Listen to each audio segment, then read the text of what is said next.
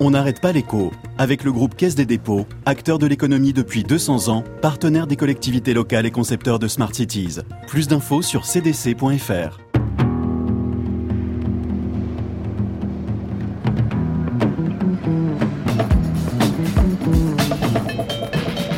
On n'arrête pas l'écho.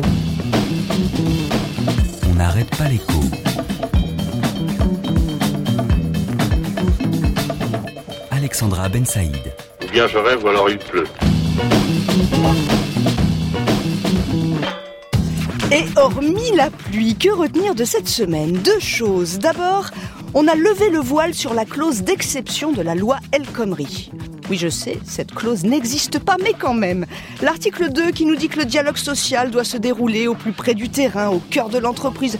Par exemple, pour organiser le travail, eh bien, sauf pour la SNCF. C'est bien ce qu'on a vu cette semaine. Le gouvernement qui force le patron à renoncer à sa négo sur le repos des cheminots.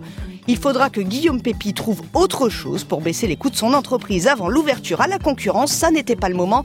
Allez, la concurrence, ça sera en 2020. Est-ce que je me suis bien fait compris?